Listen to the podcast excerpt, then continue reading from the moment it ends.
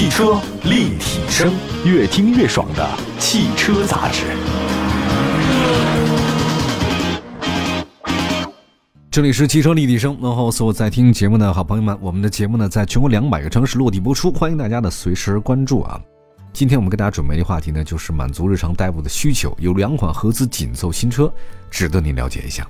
首先第一个呢啊，我们就说一下这个十万元左级别的三厢紧凑车是很多工薪阶层的第一款车型，需要代步啊，需要提高生活的质量，当然也不能花很多钱，所以十万是一个坎儿。那这类车的话呢，就有很多优点了，比如说它有空间感、性能、性价比，它的需求也比较多。同时呢，车身尺寸的话呢，也能让驾驶者呢不能为停车而担忧。那么在合资紧凑车的阵营里面，大众朗逸呢是主力车型之一。为了覆盖到更多细分市场，现在我听说朗逸啊不断的扩充它的产品线，哎，朗逸 X R 是它的最新产品。那今天要说一下，除了这个朗逸 X R 呢，广汽的本田凌派呢也推了一个新款的车型。今天就说这两款车吧。首先说一个上汽大众朗逸 X R， 在国内紧凑车的市场里面，朗逸是明星车型啊，也是上汽大众的一个重要的销售支柱，当家花旦。我们看一下乘联会的数据啊。朗逸二零二二年总销量是三十五万一千一百三十辆，三十五万啊，一年你除以十二个月算算吧。虽然相比二零二一年它下跌了啊，但是它也这个成绩也不错。今年前四个月它一共就卖了大概九万九千一百四十九辆，当然也下跌了，不过这下跌的速度呢不是特别快。你说下跌对于一个车企来讲不是好事，它至少说大家对你的新鲜感没有了，所以得马上推新车呀。那么你要说朗逸 X R 它是不是朗逸的替代品呢？还不是，它是个全新的车型，这个有意思吧？呃，朗逸 X R 呢，从车型来看，它还不是专门为中国市场定制车嘛，它不是。它的原型车啊，是今年三月份发布一个大众的叫 Virtus 这款车。这个车呢，实际上在印度、南美等市场已经销售，南美的那个巴西市场啊，已经上市了。那大众 Virtus 它其实还有个兄弟车型是谁呢？斯柯达的 Slavia。如果有一天啊，我们这么说，上汽的斯柯达推出朗逸新锐的兄弟车型，你绝对不要感到意外，对，因为它都是一个生产线，同一个车型嘛，对吧？斯柯达跟大众本来就是一家的嘛。那从产品定位来看，朗逸 X R 是略高于桑塔纳，但是略低于朗逸的一个车型，跟现代悦动、雪佛兰科鲁泽这车很相似，是入门级的紧凑 S U V。那么作为一个三厢的车型啊，朗逸 X R 的整体风格挺符合咱们国人那种审美的。前脸设计方面，朗逸家族嘛，潮流星空，双层前格栅啊，中下格栅尺寸更大，内部融合了点阵纹理，跟零度很像。前大灯全部是 L E D 光源，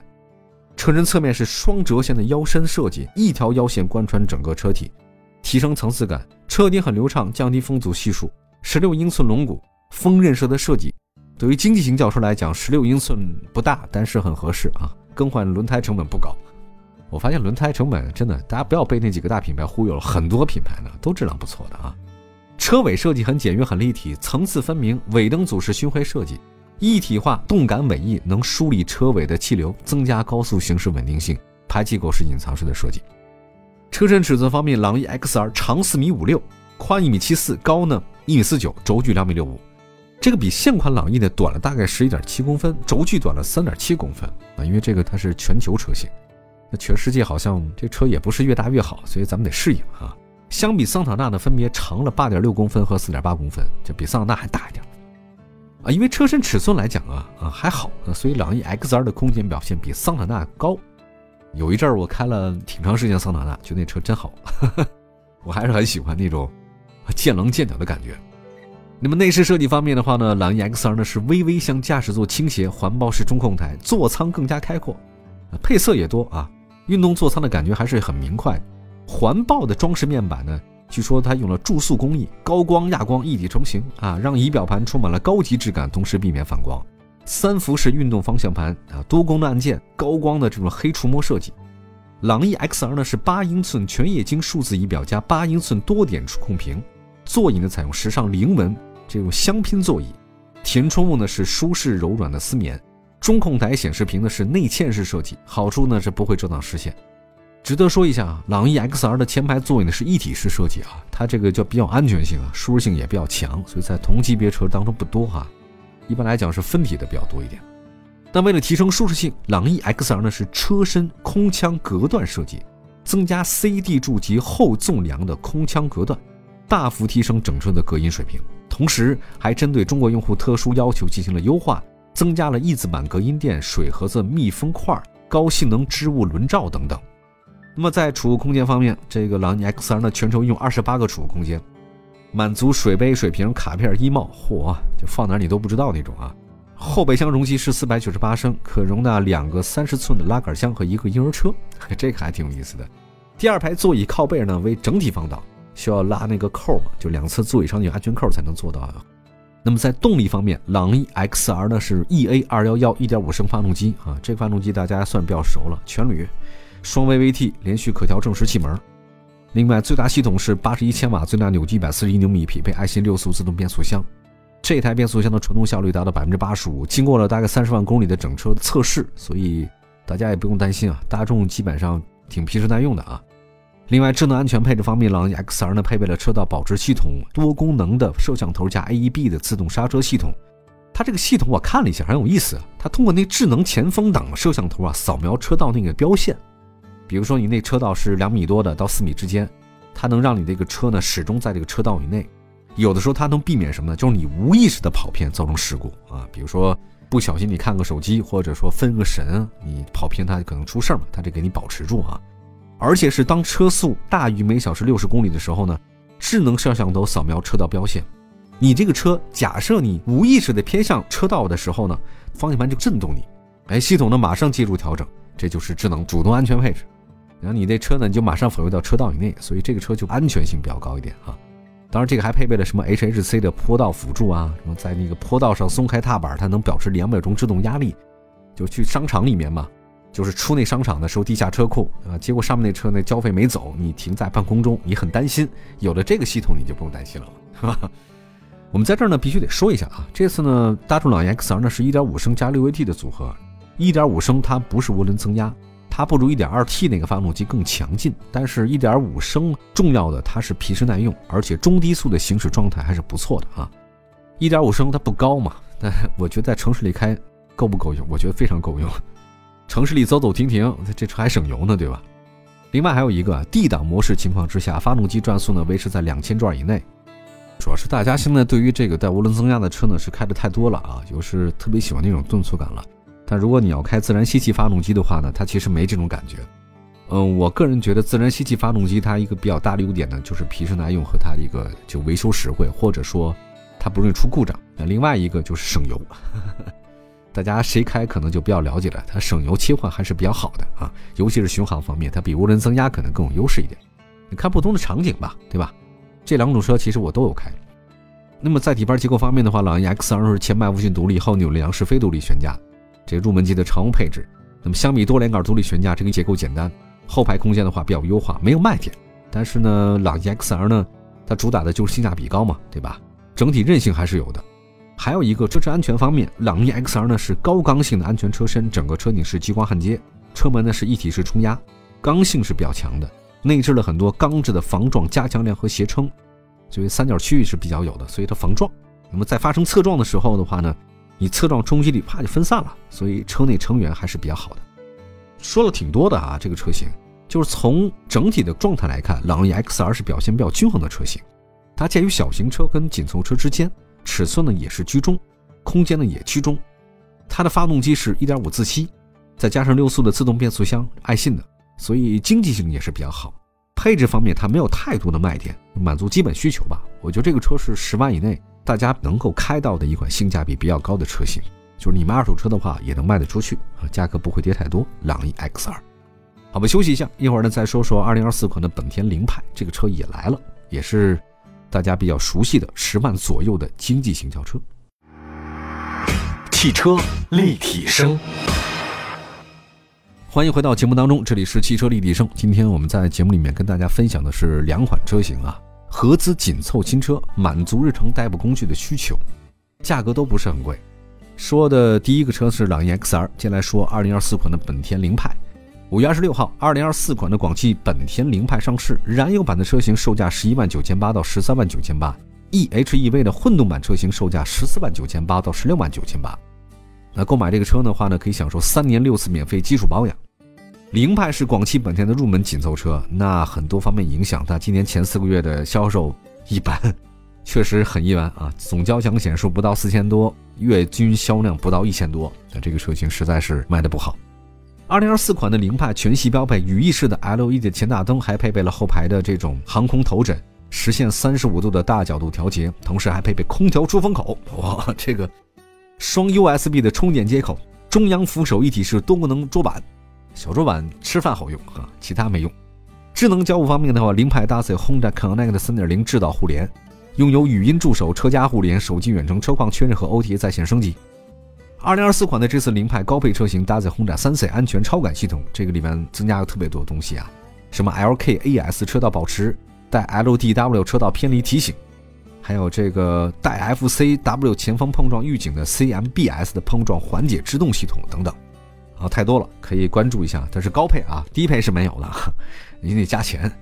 动力方面的话呢，二零二四款的这个凌派全系升级，满足国六 B 排放标准，燃油版车型是 一点零 T 三缸发动机。最大功率九十千瓦，最大扭矩一百七十三牛米，匹配是 C V T 无级变速箱。 W L T C 的综合工况是百公里 五点九二。 在动力输出方面，这个发动机不差，但是这个是三缸机，各位，我说到这大家明白了吧？ 一点零 T 三缸机你卖给谁啊？这卖不出去基本上。那么 E H E V 的这个混动版搭载第三代 i M M D 双电机混动系统，这个电动机啊，哎，我发现很有意思啊，那个理想是三缸机加电动机啊，增程式嘛，对吧？这个本田很有意思，它的这个混动版车型居然是四缸自吸加电动机，你这个为什么不加三缸机呢？我不是很理解哈、啊，你为什么不应该那个是四缸机，这个换一下嘛，对吧？因为主要驱动系统你这个是电机而不是燃油机嘛，好吧，我这个思路是无法理解的啊。它这个 E H E V 版的发动机最大功率八十千瓦，最大扭矩一百三十四牛米。电机最大功率九十六千瓦，最大扭矩两百六十七牛米，系统综合功率一百一十三千瓦，拥有纯电、混动和发动机直驱三种模式，可以根据实际路况智能切换行驶模式。 W L T C 综合工况是每百公里 四点七升。这次的二零二四款的凌派对车型啊，它是削减了，它没有低配车型，价格门槛高了。我觉得从产品特点来看的话呢，就主打的是一个我这个车不是太大，但整体空间感很好，但是官方售价不算太低的那个燃油版车型还是搭载三缸机，所以前四个月卖这么差，大家能理解啊。它性价比确实没那么高，这个只实话实说哈。但如果说你要是喜欢它的混动车型性能表现的话呢，不妨可以多关注关注哈，因为本田的这个混动车型还是比较省油的，而且它还是四缸机，这个有意思。我不太理解他们的这个出车的思路是到底怎样的。好吧，感谢大家收听今天的汽车立体声节目，进行到这里啊，我们给大家推荐一首呢我最近比较关注的一首歌曲啊，曹亚洲的《敬我叔娘一杯酒》。那大家可以感受到在他的歌声里面啊，有感恩之心，传达着浓浓的情谊。推荐一下曹亚洲呢，有很多的这个原创歌曲啊，人也特别的好啊，也出演过影视作品。希望各位呢，我们的听众朋友们多多的关注，祝福大家用车生活愉快。明天同一时间我们继续关注汽车话题吧，我们下期节目接着聊，朋友们听歌。就是我最亲密的人，怕我吃不饱穿不暖，又怕我独自没有人管。少年记忆中的你们，简单善良朴实纯真，背朝蓝天面朝黄土，这一辈子都在忙忙碌碌。敬我叔娘一杯老酒，感恩你们陪我左右，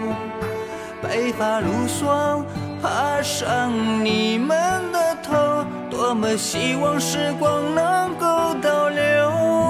敬我叔娘一杯老酒，养育之恩记在心头。步履蹒跚，我看着泪儿流。我祝二老永远健康长寿。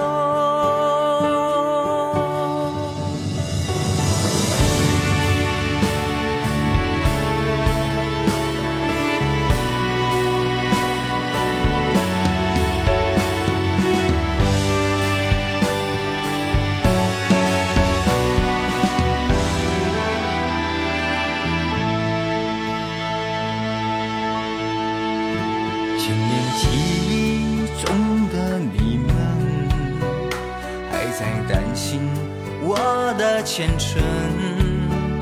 我踏上了异乡故土，操碎了心还要把我在乎，敬我祖娘一杯老酒，感恩你们陪我左右，白发如霜爬上你们的头，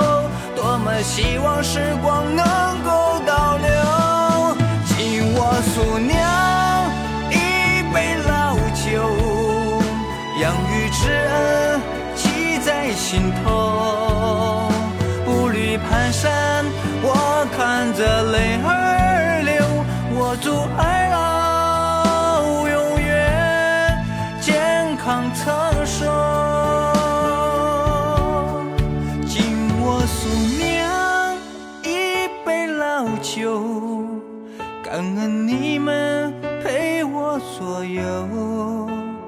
白发如霜爬上你们的头，